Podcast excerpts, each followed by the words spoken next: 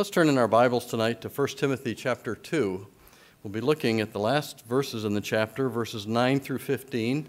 And here, remember, Paul is instructing young Timothy at this uh, uh, as, a, as a pastoral um, officer there in the church at Ephesus.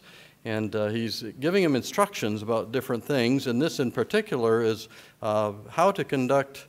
Um, the, the, the topic is the conduct of women in the church. This role of women in the church is a volatile topic in our current culture, not only because of the feminist movement, but because of the influence of that movement on churches and even on believers who develop a secular worldview. Uh, Wayne Grudem and John Piper have a book that exposes what they call evangelical feminism. That is, feminism that's within the church.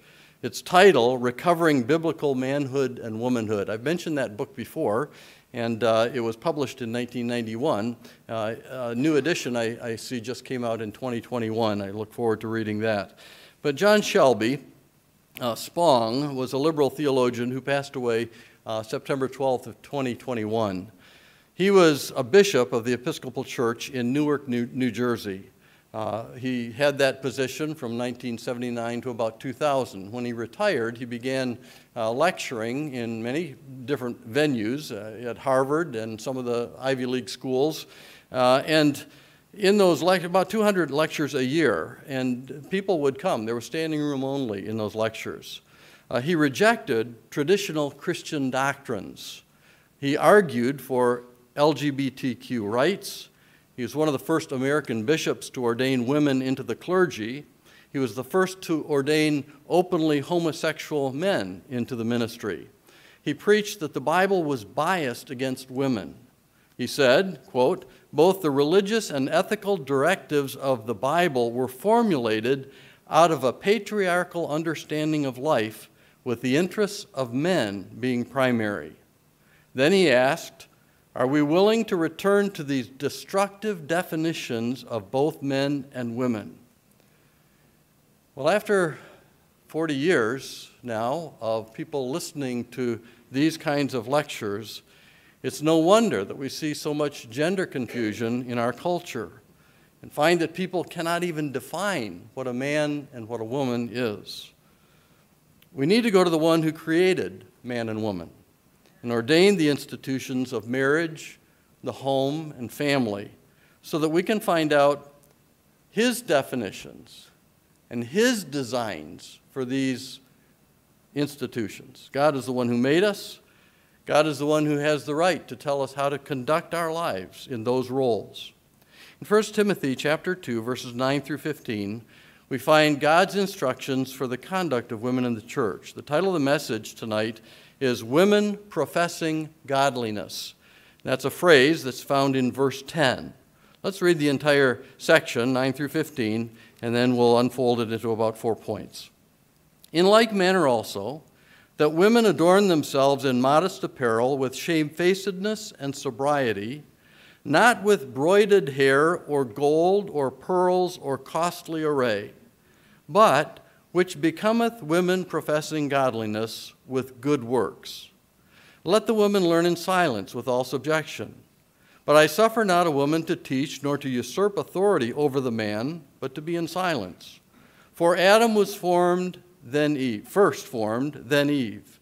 And Adam was not deceived, but the woman being deceived was in the transgression. Notwithstanding, she shall be saved in childbearing if they continue in faith and charity and holiness with sobriety. So let's uh, look through the passage now and le- learn how women professing godliness come to church.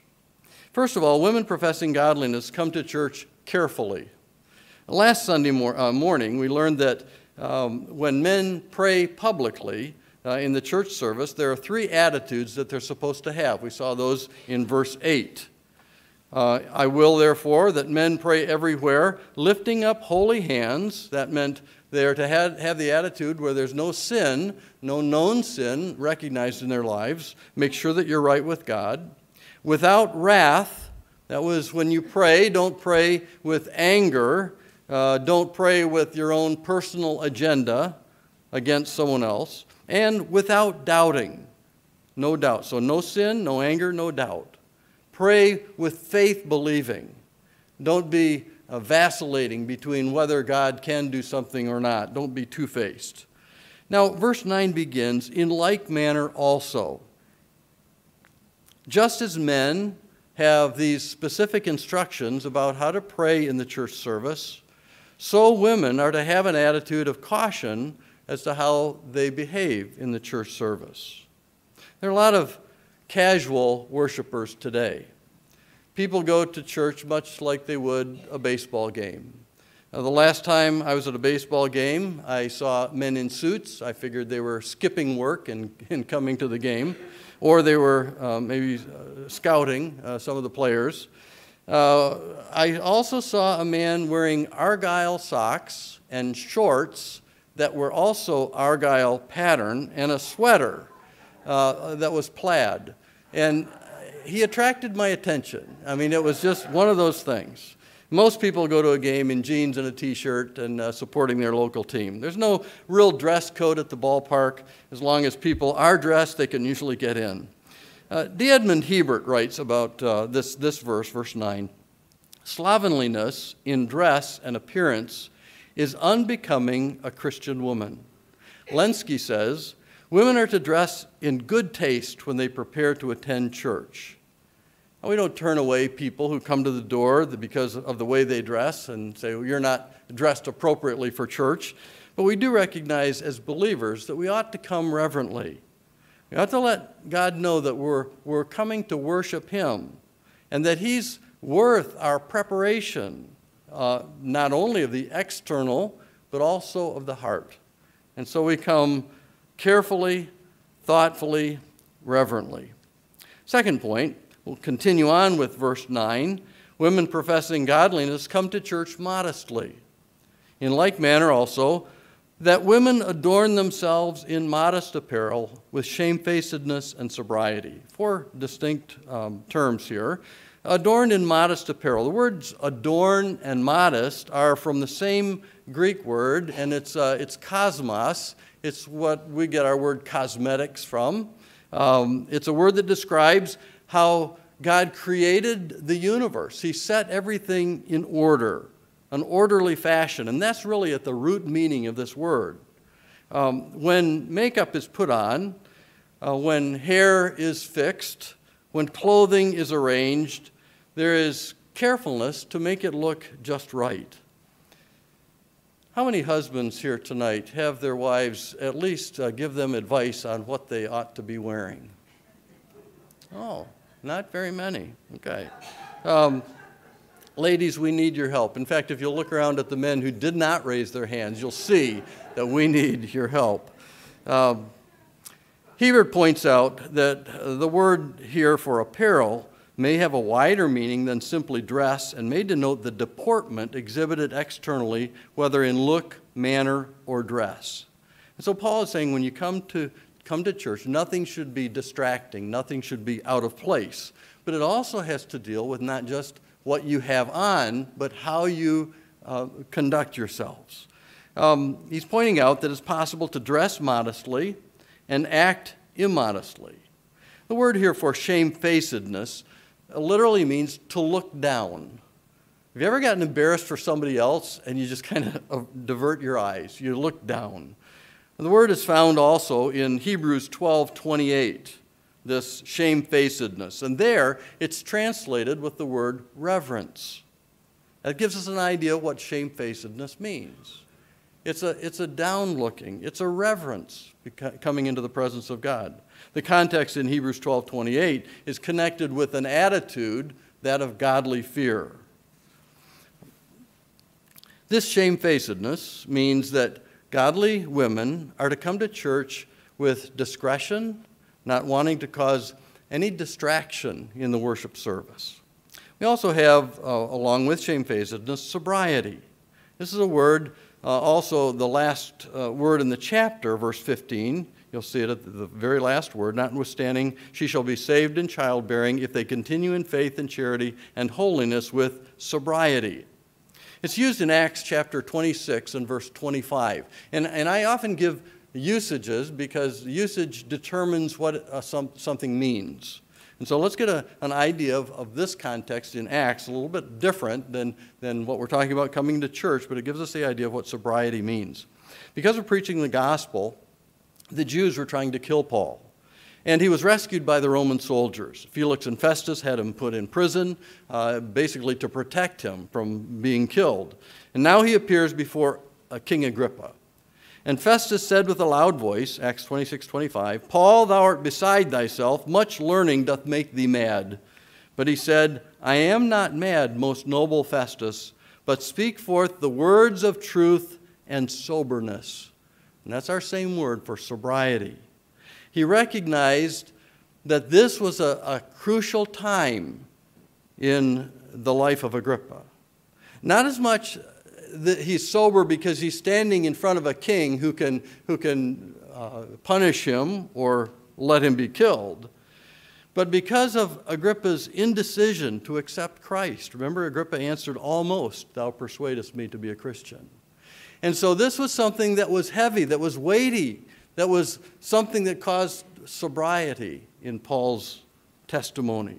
The seriousness about eternal decisions are made when the gospel is preached. It's the attitude that affects how women come to church. Ellicott defines sobriety as the well balanced state of mind resulting from habitual self restraint. So, a godly woman would be sobered to think for a moment that she, by her demeanor or her dress, had come into an assembly and caused someone else to turn away from Christ, to be distracted from the gospel. Third, women professing godliness come to church displaying good works. Paul mentions some some distracting elements that were characteristic of, of the women in that culture. And when we read this, we say, Boy, I don't understand what that was all about. But I guarantee if you had walked into one of their assemblies, you would have seen it and you would have exactly, known exactly what he's saying. He says in uh, second half of verse 9, not with broided hair, that's braided hair, or gold, or pearls, or costly array, but which becometh women professing godliness with good works. A woman professing godliness never wants to be the center of attention. Not with braided hair, those were styles that uh, overtly attract attention. Not with gold and pearls. Sometimes they would actually rent jewelry in those days to make it look like they owned more than they did, to make an impression. Not with costly array, expensive clothing. These are the ways that women of the first century would attract attention to themselves.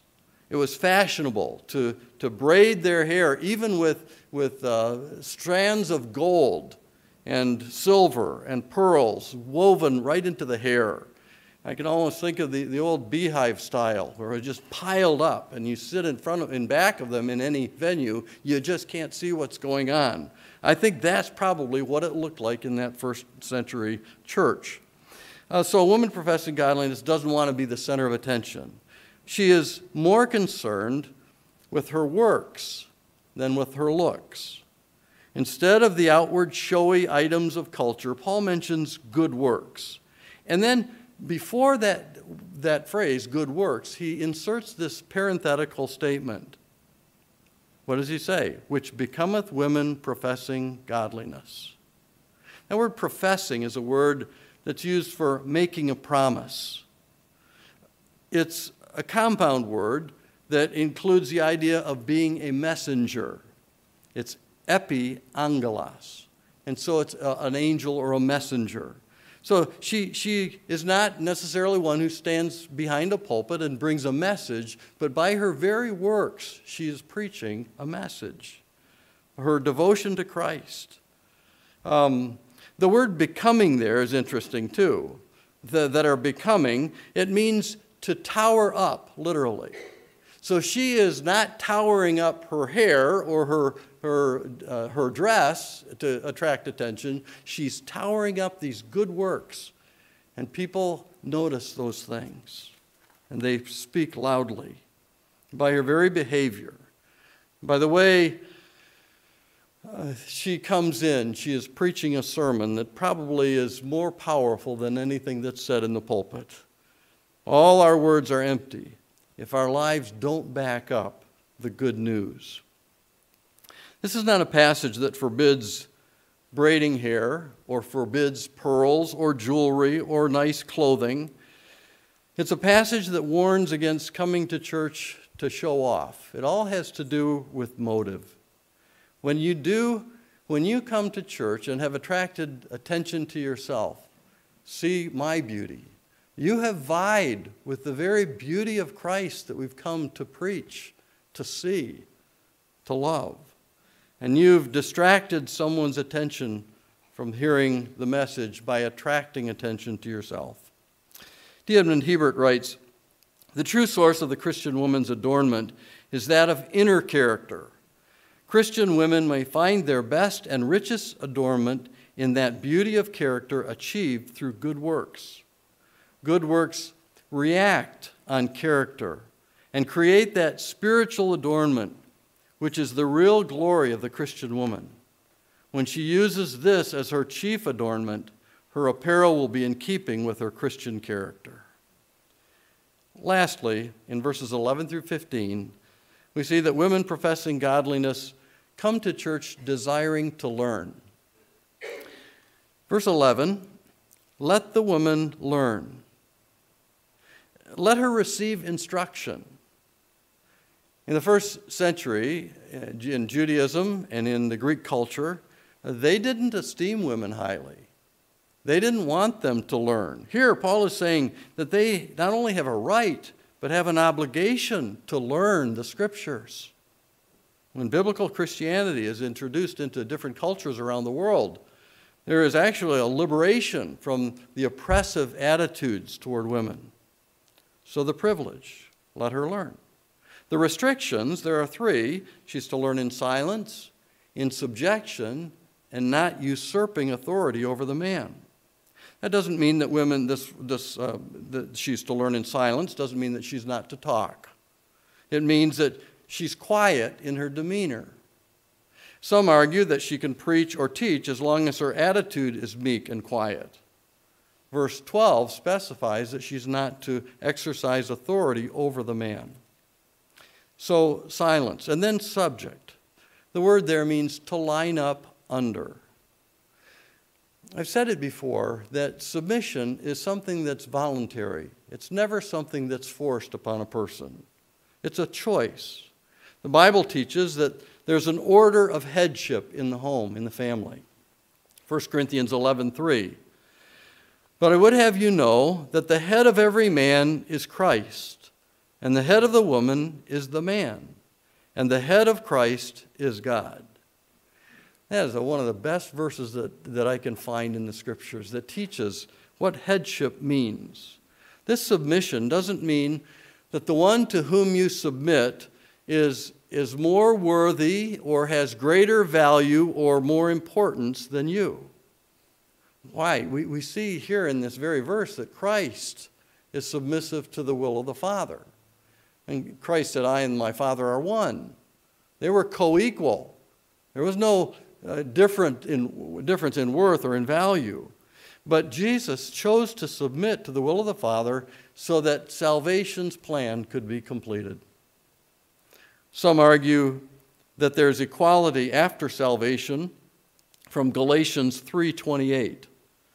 That verse says that there is neither Jew nor Greek, neither bond nor free, neither is there male nor female, for ye are all one in Christ Jesus. So after salvation, what is he saying? He's, he's saying we are all equal on equal footing when it comes to being uh, spiritual, spiritually equal. He's not talking about the roles changing. Roles of men and women do not change after salvation. One writer says, There's no more basis for abolishing the order between man and woman in the church from Galatians 3:28 than from abolishing an order between believing parents and children or believing citizens and rulers. When you go out of church and you're a believer and the policeman that pulls you over is still a believer, you're still, he's still your authority when he writes that ticket. Um, this, is, this is speaking about a spiritual equality. So don't let someone use Galatians 3.28 to say there's no difference between men and women. So she's to be subject. based on the, the, the passages in, in, on headship in Scripture. The third is she's not to usurp authority over the man. Some might argue, and go to, over to Acts chapter 18 and verse 26, where Aquila and Priscilla were training Apollos in the things of Scripture. The verb form here, not to teach, indicates that this is an ongoing teaching position. Remember, these are instructions for the local church, for the assembly. She might have had, a, on occasion, taught, but you wouldn't have a, a permanent position in the church, not teaching when men are present. The reason for the restriction is given. She's second to man in created order. We see that in verses 13 and 14. The principle of submission was not a result of the fall. God ordained the order of the home before or at creation. And so Adam is thereby held responsible for the fall, not Eve. Uh, in Romans 5:12, wherefore as by one man sin entered into the world, that's Adam, and death passed upon all men for that all have sinned. So the reason for the restriction is this created order. Man was created first, and then Eve. Now, we get to verse 15, which is a very difficult verse, uh, speaking of salvation here. Notwithstanding, she shall be saved in childbearing if they continue in faith and charity and holiness with sobriety. Let me just go through a variety of views that have been proposed for what this verse means. Some say she shall be saved uh, physically, that her life will be spared when she's giving birth. Well, we know that some are not. Rachel died giving birth to Benjamin. Another thought is that she's saved spiritually by bringing up children who live for Christ. That was actually the view of Chrysostom in the fourth century. That view, however, makes salvation um, available through works. If she brings up her children correctly, then she merits salvation. So that one's out. Well, the third view, she'll be saved even though she must bear children. So she, she's linked to salvation in spite of the punishment of childbearing. Most women would not call having children any kind of a punishment. Some might, but that's, that's a view. I think the, the last two are probably the best. That is, she shall be saved by means of childbearing. That one day there would be a Messiah that was born of woman, and he would be the Savior. And so we have that explanation of salvation, which clearly fits the context, and it would be through the Lord Jesus Christ who would come through the seed of the woman.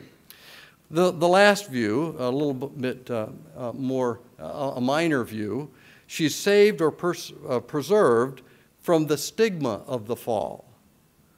Um, one writer argues the rescue, the delivery, the freeing of women from the stigma of having led the race into sin happens when they bring up a righteous seed. So, godly women provide a wonderful testimony when they follow God's design in the church. I am so glad that we have a church where the examples of godly women are several. You can look around and you can see how godly women come to church. And it's a great joy to be a part of Grace Baptist Church for that reason. I was reading an illustration about a woman who didn't think that she had accomplished much for the Lord. The Scottish, Scottish preacher Ian Maclaren tells of a woman in his church. And as they were talking together, she started to wipe her tears. And, she, and Maclaren asked, What's wrong? And she said, Sometimes I feel like I've done so little for Jesus. When I was a wee girl, the Lord spoke to my heart and I surrendered to Him. I wanted so much to live for Him, but I feel I just haven't done anything. What have you done with your life? he asked. Oh, nothing, just nothing. I've washed dishes, cooked three meals a day, taken care of my children. You know, everything a mother does. That's all I've done. Maclaren sat back in his chair and he asked, Where are your boys? Oh, you know. I named them all after the Gospels Matthew, Mark, Luke, and John. You know where Mark is. You ordained him. He went to China. He's learned the language, and now he's able to minister to the people in the name of the Lord. Where's Luke? Maclaren asked. Well, you know where he is because you sent him out, and I had a letter from him the other day. He's in Africa, and he says that a revival has broken out at his mission station. And Matthew, he asked? Well, he's with his brother in China, and they're working together. And John, well, he's 19, and he came to me last night to say that God has laid Africa on his heart. Maclaren looked at the elders, elderly saint and said, Your life has been wasted, you say. Yes, it's been wasted. You've been cooking and mopping and washing, but I would like to see the reward when you are called home to heaven. May God bless our homes and fill our church with women professing godliness. Now, the tendency for most of us is to say, in fact, right before the, the text was mentioned, well, this is about the women tonight. I'll just sit back and listen. It has nothing to do with me. When you let the Word of God speak, do you listen with the intent to obey? I think the application here should be for us all. Do you come to church and say, Well, I already have my mind made up. I'll just sit through this. I can disagree with what's being said. He's been wrong before. I'm not going to let it affect the way I'm living. James has a great warning for us. He says that if you hear something and you don't do anything about what you hear, you're deceiving yourself. James 1:22 But be ye doers of the word and not hearers only, deceiving your own selves. John tells us that doing what God wants us to do results in happiness or blessedness. John 13, 17.